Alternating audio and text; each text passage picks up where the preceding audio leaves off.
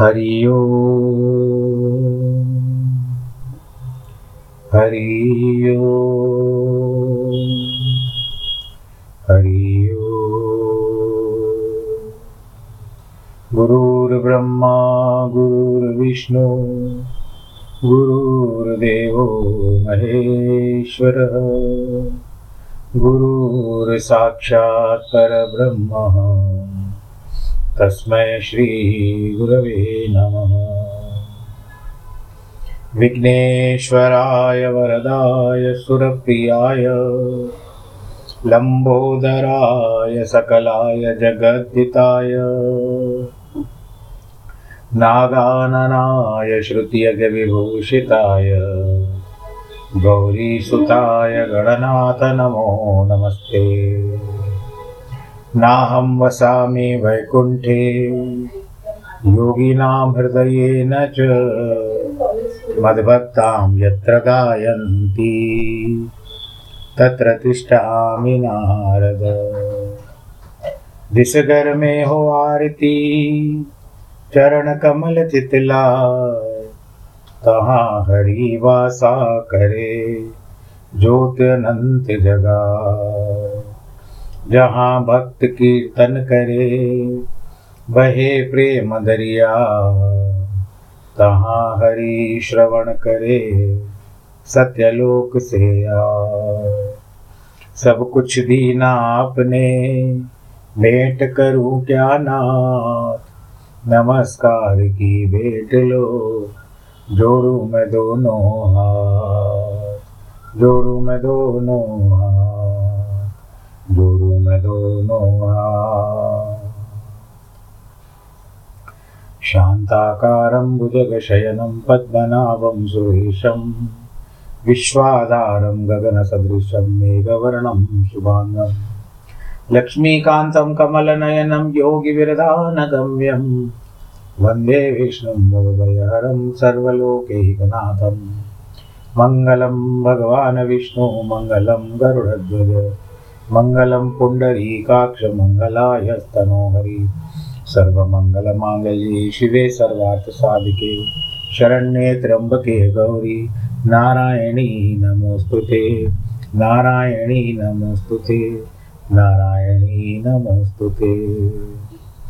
सत्यनाम श्री वाहेगुरु सत्यनाम श्री वाहेगुरु यही नाम है आधारा यही नाम है आधारा सत्यनाम श्री वाहेगुरु सत्यनाम श्री वाहेगुरु प्रिय भक्तजनों, आइए उस कथा का रसास्वादन करें, जहाँ पर बाबा गुरु नानक देव जी गए। और उन्होंने जो जो चमत्कार किए, प्रभु इच्छा से, गुरु इच्छा से, उनको कहें और सुने और अपने आनंद में सराबू अब गुरु जी अयोध्या नगरी में आए। गुरु जी ने कहा, हे मर्दाना, यह महाराजा रामचंद्र की नगरी है। यहाँ त्रेता युग में राम अवतार हुए थे। फिर गुरु जी सूर्य नद, सरयू नदी के तट पर जा बैठे। बाली ने प्रश्न किया, गुरुदेव, राम जी जो अयोध्या नगरी को अपने साथ ले गए थे, फिर ये नगरी यहाँ कैसे आ गई? गुरु जी ने कहा, बाला, मर्यादा पुरुषोत्तम श्री रामचंद्र जी मकानों के साथ नहीं ले गए थे। परंतु यहाँ जो धर्मात्मा नर नारी थे, वही राम भगवान के साथ साकेत लोग गए थे। यदि तुम लोग भी परमात्मा का स्मरण करो, गुरु गोविंद की शरण रहो तो तुम भी वैकुंठ को प्राप्त कर सकते हो। फिर कुछ लोगों ने प्रश्न किया कि ये महाराज, गुरु कितने प्रकार के होते हैं? गुरु जी ने कहा कि भाई, गुरु तीन प्रकार के होते हैं।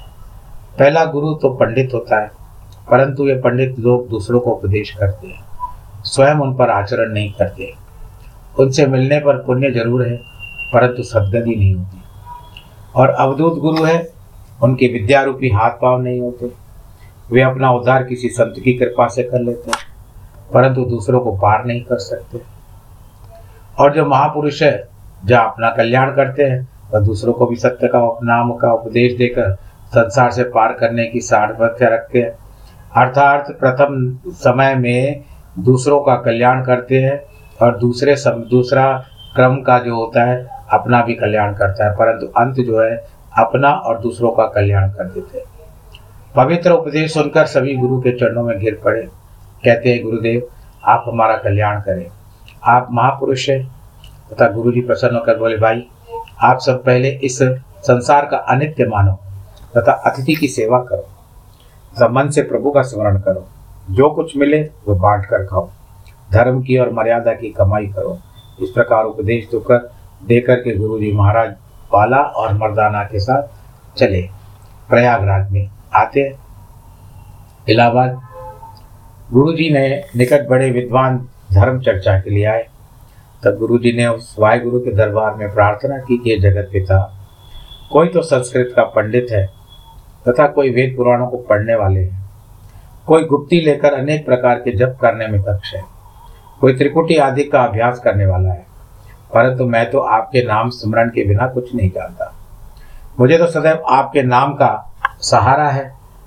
मैं नहीं कह सकता कि मेरी क्या गति होगी। मैं मूर्ख हूँ, अज्ञानी हूँ। परंतु मेरा नाम तन्मय, न मैं आपका नाम तन मन से जपता हूँ।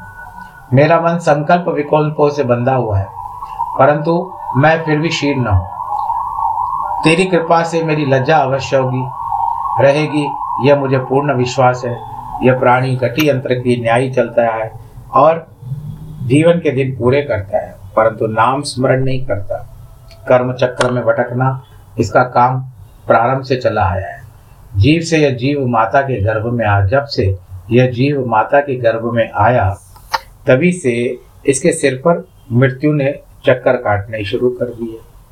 परंतु यह अज्ञ, यानी अज्ञानी जीव अपने जीव के साथ तथ्य सोचता सोचता एक दिन काल का ग्रास हो जाता है।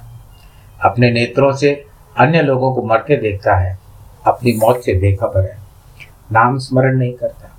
यह समझता है कि मेरे माता पिता भाई, पुत्र, नारी आदि मेरी सहायता करेंगे।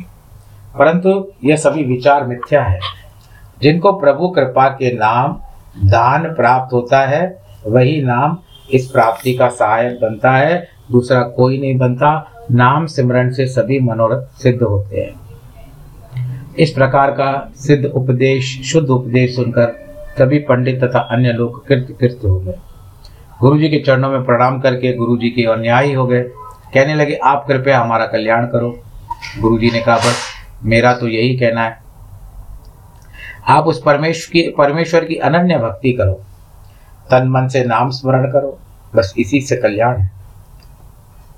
अभिमान त्यागो, अतिथि का सत्कार करो, बांट कर खाओ, पापों से डरो। इसमें कल्याण है। इस उपदेश से सभी लोग गदगद प्रसन्न हुए। अब गुरु जी वहाँ से चल दिए। अनेकों तीर्थों में सदुपदेश देते हुए पंचवटी अगस्त आश्रम में पधारे। संत जनों को दर्शन और प्रभु चर्चा यही रहे लक्ष्य रहा। तब गुरु जी कारू देश की ओर चले। गुरु नानक देव जी महाराज भ्रमण करते करते कारू देश आ पहुँचे। जहाँ तीन चार दिन हो गए, तब भाई मर्दाना ने कहा कि महाराज, आप तो पवन के आहार से ही संतुष्ट हो सकते हो, परंतु मुझे तो भूख ने अति दुख दे रखा है। आप कुछ मेरी भूख की समस्या को ठीक करो, वह नगर बहुत ही सुंदर नज़र आ रहा है। यदि आपकी आज्ञा हो तो नगर में जाकर के कुछ पेट पूर्ण करने का प्रयत्न करूँ। गुरु जी ने कहा, मर्दाना इस नगर में जाना अच्छा नहीं है। मर्दाने ने कहा, गुरुदेव जब कोई बस्ती आती है, तब आप यही कहते हैं कि इसमें ना जाओ। आपको तो निर्जन स्थान ही अच्छा लगता है। गुरु जी ने कहा, मर्दाना, जैसे तुम्हारी इच्छा वही करो। तब भूखा मर्दाना एक मोहल्ले में चला गया। आगे चार स्त्रियाँ मिली जो आपस में हास्य विनोद कर रही थी। मर्दाने को देखकर एक ने कहा, इसको मैं ले जाऊँगी। दूसरी ने कहा, इसको मैं ले जाऊँगी। इस प्रकार वे बातें करती थी। एक ने मर्दाने को आवाज़ दी तब मुख्य मर्दाने ने समझा कि मुझे कुछ देना चाहती है। तब मर्दाना उसके निकट गया। तब उस औरत ने मर्दाने के कंठ में एक धागा बाँध दिया बस उसी समय मर्दाना एक बकरा बन गया। तब उसी औरत ने मर्दाने को बकरा बना हुआ, उसे ले जाकर अपने मकान के चौखट के साथ बाँध दिया तथा स्वयं जल भरने के लिए चली गई। मर्दाना दुखी होकर गुरु जी को याद करने लगा, नेत्रों से आँसू बहाने लगा। इधर गुरु जी ने कहा भाई बला है वाले मर्दाने को गए, एक पैर के लगभग हो चुका है। अभी तक लौटा नहीं है वाला। अब हमें भाई मर्दाना का रबाब सुनाया करता था? वह नगरी जादू टोने वालों की है। क्या जाने, मर्दाना में किसी जादू द्वारा बकरा बना दिया गया हो। इतना कह करके दयालु गुरुदेव ने उठकर चलने को तैयार हो गए और कहने लगे, बाला, चलो मर्दाने की देखभाल करें। तब बाले ने कहा, महाराज, हम मर्दाने को कहाँ खोजेंगे? तो गुरु जी ने मुस्कुरा करके कहा, बाला, हमारे, हमने हमारे मर्दाने को किसी ने बकरा बाँध करके बना, बाँध कर बना कर बाँध करके रखा है। मैंने कहा महाराज, जो आपकी आज्ञा नहीं मानेगा तो बकरा ही बनेगा ना? गुरु जी ने आज्ञा से बाला गुरु जी के साथ उस नगर में मर्दाने को देखने के लिए चले। गुरु जी की और बाला जब नगरी में गए, तब वही औरतें इनको भी मिली। गुरु जी ने उनसे पूछा, हमारा यहाँ एक आदमी आया, क्या तुम्हें उसका पता है? ये नटखट औरतें कहने लगी, हमने तो किसी मनुष्य को नहीं देखा।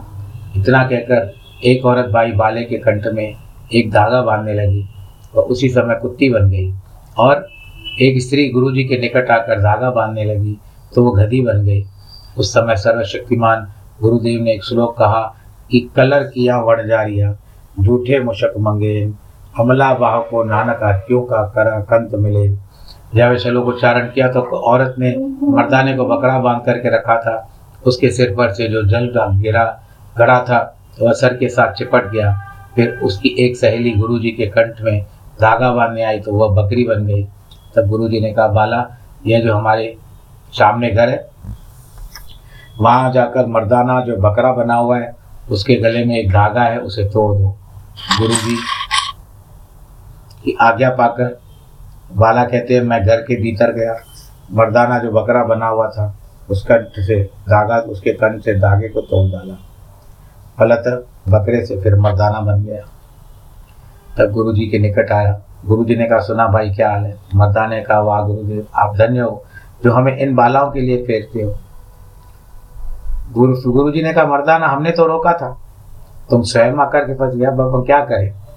इसके पश्चात और स्त्रियों के पति घर में आए। तो क्या देखते हैं कि औरतों के स्थान पर कुत्तियाँ और बकरियाँ हैं। एक के सिर पर जल का घड़ा जो चिपका हुआ है, उतर नहीं रहा है। वहाँ औरत, एक औरत जिसका नाम दरगाह नूर शाह था, वह सबकी सरदार जादूगर थी। उसे सूचना मिली कि एक हमारी साधन के, साथन के सिर पर जल चिपट गया है। जल का घट चिपट गया है तो उसने आज्ञा दी, मेरे सभी कार्य कराए वहाँ जाकर उसी के सिर से जल घट को पृथक करे। शाह की आज्ञा से सभी जादूगरनियाँ वहाँ गई। कोई तो मृक्षाला पर पहनकर सवार हो गई और कोई आकाश मार्ग से आई। तो कोई ढोल बजाती आई। सभी ने अनेक यंत्र मंत्र किए, परंतु उसके सिर से जल घट नहीं उतरा। तब वे जो कुत्तियाँ और बकरियाँ बनी थी, वे सभी औरतें नहीं बनी। तब गुरु जी ने कहा, मर्दाना तो परमात्मा का स्मरण करके अपना रबाब बजाओ। उस आज्ञा को मानकर मर्दाना रबाब बजाने लगा और गुरु जी महाराज ने एक पवित्र शब्द का उच्चारण किया कि गुणवंती सौरव्य निर्गुण को के काई। जय गुणवंती थी रहे ताभी सौरावण जाई। इस तरह से कहते हैं कि जब शिव गुरु जी शब्द उच्चारण कर रहे थे, वे सभी जादूगरनियाँ अपनी असफल चेष्टा कर रही थी। जब कोई यंत्र मंत्राधिक सफल न हुए, तब सबकी सरदार नूर शाह को खबर हुई। वह भी आई अनेक आडंबर करके अपने साथ लेकर के आई थी, लेकर के आई थी आडंबर। उसने भी बहुत ज़ोर लगाया, परंतु सफल न हो पाई। तब गुरु ने फिर शब्द कहा कि मंजू कुछ जी अम्मावणी डो सड़े हो, कियो सावण, जाओ, जियो। अनेक यंत्र मंत्रादि करके नूर शाह भी पराजित हो गई, तथा औरत के सिर से जल घट नहीं उतरा। नहीं, वे कुत्ती, बकरी, गधी आदि जो औरतें बनी थी वो भी नहीं पलट पाई। तब उस नूर शाह ने बहुत दूर से कमाल की कारीगरी जादूगरनियों को बुला लिया। वे सभी मिलकर ढोलक बजाने तथा मंत्रों का उच्चारण करने लगी। फिर गुरु नानक ने एक शब्द कहा कि ताल मदीरे घटके घाट, ढोलक दुनिया वाजई वाज। इस तरह से कहते हैं। जब नूर शाह ने विचार किया, एक साधु को माया जाल में बांधना उचित है। यदि इसे माया ने काबू कर लिया तो यह स्वतः हमारे अधीन हो जाएगा। मूर्षा की आज्ञा से अनेकों जादूगरनियाँ हीरे मोती आदि जवाहरत लेकर के आई। तब गुरु जी के आगे भेंट कर दी। उस माया को देखकर गुरु जी ने लिखा, कहा, इस शब्द को कहा या नड़िए मानड़ा काई करे अपने हर घर हर रंगों की न माने। इस तरह से शब्द कहा जब ये शब्द उन्होंने सुने तो पति जो उनके पति जो कुत्ती, बकरी गदी बनी हुई थी वे सब गुरु जी के चरणों में आकर के गिर गए। कहने लगे गुरु जी ने कहा, भाई यह जो माया है, आप लोगों ने हमारी भेंट की है इससे एक धर्मशाला का निर्माण करो, अभिमान त्यागो, अतिथि की सेवा करो, सदैव मन से मैल धो डालो, प्रभु नाम स्मरण किया करो। जब गुरु जी ने उपदेश दिया, तब ये तमाम पुरुष भाई बाले के चरणों में गिर करके प्रार्थना करने लगे, आप गुरुदेव से हमें क्षमा दिलवा दो। बाले ने कहा, मित्रों गुरु जी अत्यंत दयालु है। आप उनसे क्षमा याचना करो। आप उस पर अवश्य कृपा करो। जब वे तमाम गुरु जी के पार्थी हुए, तब गुरु जी ने कहा, बाला, जाओ इन सब के जल से, सर से जल घटक कर उतार दो और उस जल के छींटे सबको डाल दो।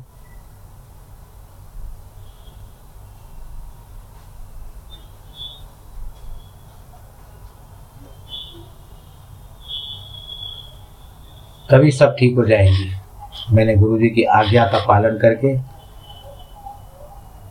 जल घट उतारा, पानी के छींटे दिए तभी सब नर नारियाँ गुरु जी की सेवक बन गए। गुरु जी ने ईश्वर के नाम का उपदेश दिया। वहाँ एक धर्मशाला बनवाई गई। नूर शाह को गुरु जी ने कहा, देखो, जो कोई हमारा सिख यहाँ आए, उसे दुख नहीं देना। नूर शाह ने कहा, महाराज, यदि आपका कोई कुत्ता भी यहाँ पर आएगा तो किसी प्रकार का कष्ट नहीं होगा। तो उसकी पूजा भी की जाएगी। फिर वहाँ से गुरु जी आगे चलते हैं। ढाका प्रदेश, जो आजकल बांग्लादेश में है, एक भूमिया नाम का डाकू रहता था। वह दिन को डकैती करता, रात्रि को चोरी चकारी करता था। उसका अपने नगर में बहुत अधिक दबदबा था। उससे सभी डरते थे।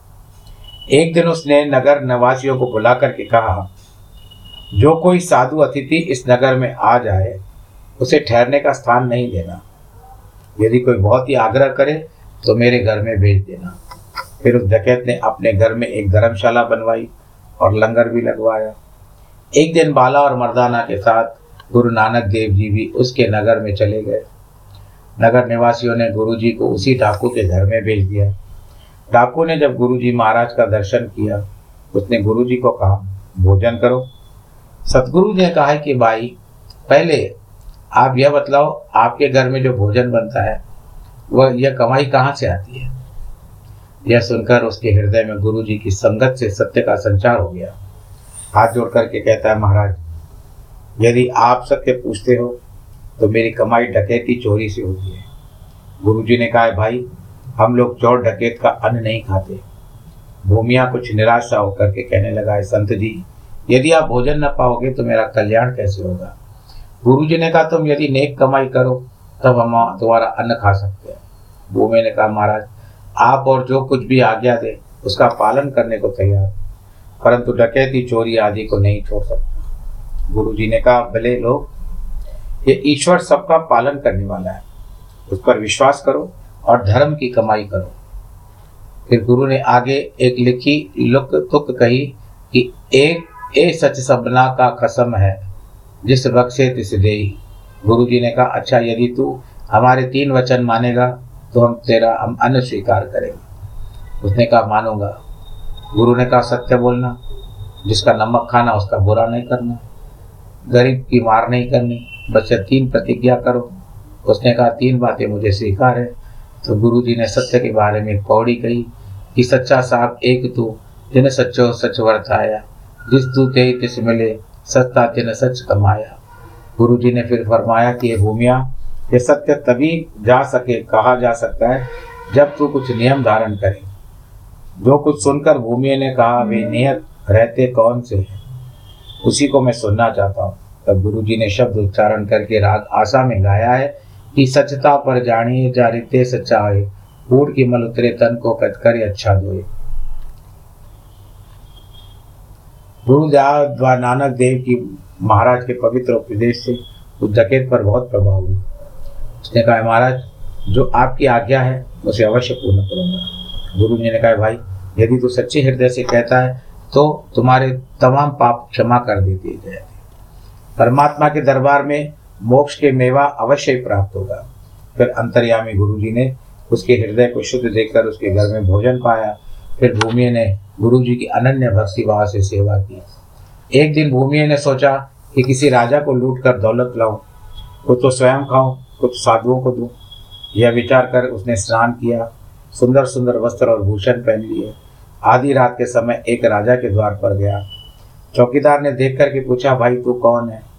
उस समय उसे अपने वचन याद आ गए। गुरु जी के सम्मुख किए थे। उसने सोचा, उसने कहा, भाई, मैं चोर हूँ। तब चौकीदार हैरान होकर के हँसते लगा, नहीं नहीं, आप तो अपने कोई आदमी हो, क्योंकि चोर कभी इस प्रकार कहता नहीं कि मैं चोर हूँ। उम्मीद है कि तुम राजा के अपने ही हो। एक तो तुम्हारी पोशाक कह रही है, और तुम बड़े आदमी हो। फिर दूसरे तुम हमसे मज़ाक कर रहे हो कि मैं चोर हूँ, इसलिए अंदर जा सकते हो। हमें तुम पर शक नहीं है। अब वह भूमिया राजा के कोष में निकट हुआ था। हीरे मोती जवाहरात की बड़ी खासी गठड़ी बाँध। ली फिर उसने एक जाले में स्वर्ण की प्लेट रखी। जब उसे उठाने लगा तो वह प्लेट में जो नमक था, उसको अपनी जबान पे लगा देखा कि वह नमक था। तब उसे याद आया कि मुझे तो गुरुजी ने कहा था कि जिसका नमक खाना, उसका बुरा नहीं करना। इसीलिए भूमिया सभी कुछ छोड़ करके वापस घर को आ गया। प्रातः शोर होने लगा कि राजा का कोष लुटा गया है। तब राजा ने जाकर देखा, एक गठड़ी बंधी हुई है। किसी वस्तु का नुकसान नहीं हुआ है। तब राजा को अचंबा हुआ कि चोर आया, किसी वस्तु का नुकसान नहीं किया। वह क्या बात है? फिर राजा ने चौकीदारों को बुला करके थे क्या क्या बात है? तुम बताओ। चौकीदार ने कहा, महाराज महाराज धीराज रात के समय एक बहुत बड़ा आदमी आया था। जब हमने पूछा कि तुम कौन हो तो कहता है, मैं चोर हूँ। हमने उसकी चाल डाल और पोशाक देख करके कहा कि कोई आपका आदमी जान कर आप उसे भीतर जाने से हमने नहीं रोका। उसके अतिरिक्त और न तो हमने कोई कभी देखा है, न कि सुना। यह सुनकर राजा ने कहा अच्छा तुम ही उस देखभाल, उसकी बाल करो, देख कर चौकीदार व पुलिस ने उसी की बहुत बाल की, परंतु कहीं भी उस चोर का पता नहीं चला। फिर राजा ने हुक्म दिया, नगर में ढिंडोरा फेरो कि जो आदमी मेरे घर में जाकर गठड़ी बांधकर तथा बगैर कुछ लिए चला गया, यदि मेरे सामने आए तो मैं उसको रियासत दे दूँगा। यही ढिंडोरा तीन दिन तक पिटता रहा, परंतु चोर का सुराग नहीं मिला। फिर राजा ने कहा अच्छा जो निकम्मा आदमी मिले, उसे पकड़कर खूब पीटो। फिर क्या था, अनेकों गरीबों को पुलिस मार कर पीटने लगी। यह खबर तमाम नगरों में फैल गई। तब उस भूमि को अपना प्रण याद आया। कि गरीब की, गरीब को मार नहीं करनी चाहिए हमारे कारण। भूमि ने सोचा, मेरे ही कारण गरीबों को पीटा जा रहा है। अब मैं राजा के सम्मुख जाकर कहूँगा कि इन गरीबों को मत मारो। चोर तुम्हारा मैं हूँ। यह सोचकर भूमिया राजा के दरबार में हाजिर हो गया। कहने लगा, मैं आपका चोर हूँ। गरीबों को मारना बंद करो। तब राजा ने उससे पूछा तो मेरे कोच से कुछ भी हासिल न किया? तब उसने कहा, राजन मुझे पहुँचे हुए पहुँचे हुए सच्चे सदगुरु मिल गए थे। मुझे तो उनकी आज्ञा थी कि उसी का पालन किया। यह कर कर भूमिया ने सारी बातें बता दी। राजा के मन में गुरु नानक के दर्शन की इच्छा हो गई, तीव्र इच्छा हो गई। राजा ने कहा, उस तेरे गुरु की क्या निशानी है? भूमि ने कहा, राजन, मेरे गुरुदेव जो है, पूर्ण संत हैं। उनका मिलना पूर्ण भाग्य से ही हो सकता है। फिर उसने सदगुरु के मिलाप का सभी वृत्तांत विस्तृत रूप से सुना दिया। अब राजा ने कहा, भाई, तुम मेरे वजीरों के सरताज बनो और मुझे अपना सिख बना लो। भूमि ने कहा, राजन, अभी तो मैं स्वयं शिष्य के रूप में हूँ। आपको शिष्य किस प्रकार बना सकता हूँ? हाँ तुम गुरु नानक देव जी के नाम पर एक धर्मशाला बनवाओ तथा नेक कमाई करो, न्याय बांट कर खाओ, दीन दुखियों की सेवा करो तथा उस परमेश्वर के नाम का स्मरण करो। सभी के उसका व्यापक जानो इससे गुरु नानक देव तुमको स्वयं दर्शन देंगे, क्योंकि मेरे गुरुदेव घट घट को जानने वाले हैं। जो उनका स्मरण करता है, वे उसको अवश्य दर्शन देते हैं। तब राजा ने भूमि को अपना प्रधानमंत्री नियुक्त किया तथा उसी पर आचरण करते आर करना आरंभ कर दिया। राजा अपनी रानी सहित नित्य प्रति कीर्तन में मग्न रहने लगा। ईश्वर भक्ति की गंगा में बहने लगा। एक दिन राजा ने तमाम साधु संगत को हाथ जोड़ करके कहा कि प्यारी संगत आप सभी श्री गुरु नानक देव जी के दरबार में मेरी ओर से सच्चे हृदय के साथ प्रार्थना करें कि वह सतगुरु जी अपनी अपार कृपा से मुझे एक पुत्र बख्शे। मेरा सदन संतान दीपक के बगैर अंधेरे में बैठा है। संतान के बगैर अंधेरा है।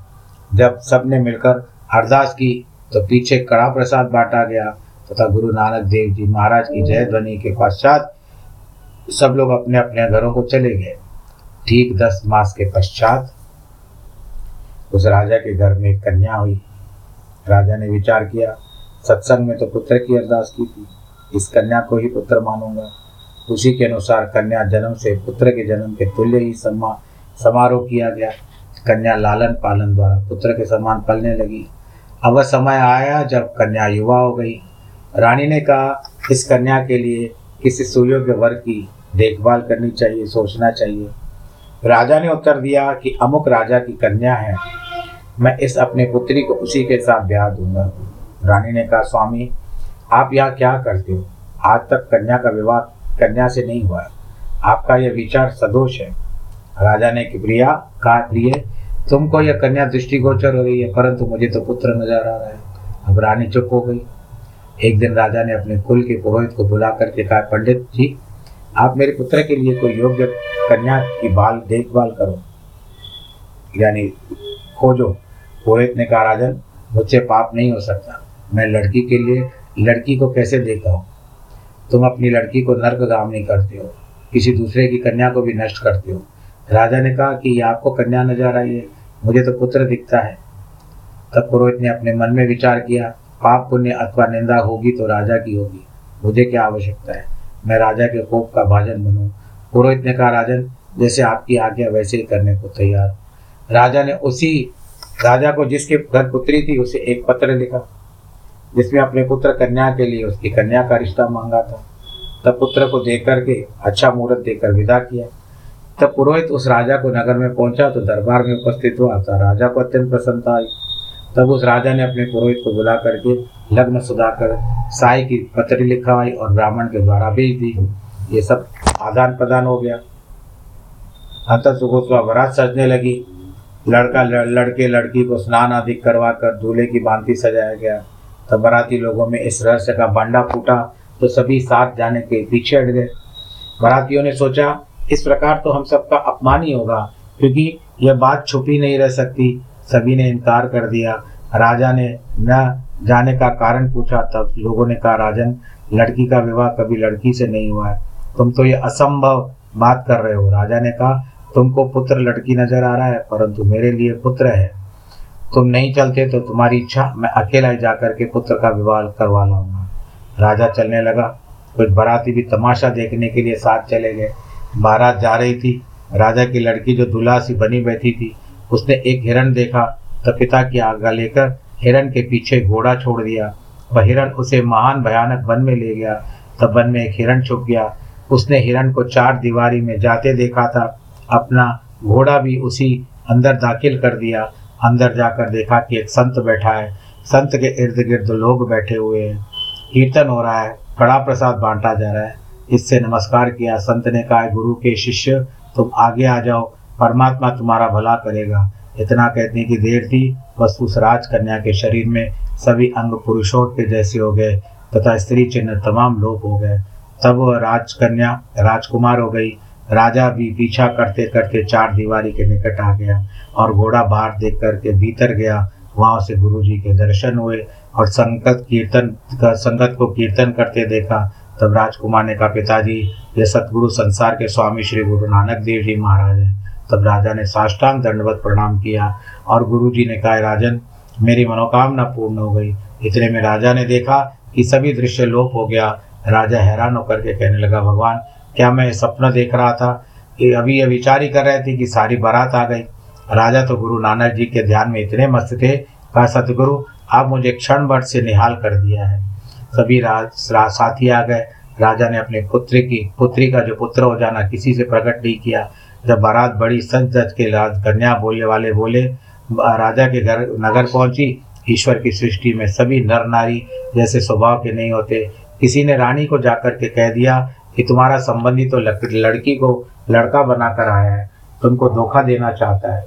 इसलिए बचाव स्वयं कर लो। रानी ने अत्यंत चिंतातुक होकर राजा से कही कि, स्वामी, मैं अपनी कन्या किसी कन्या को नहीं ले सकती।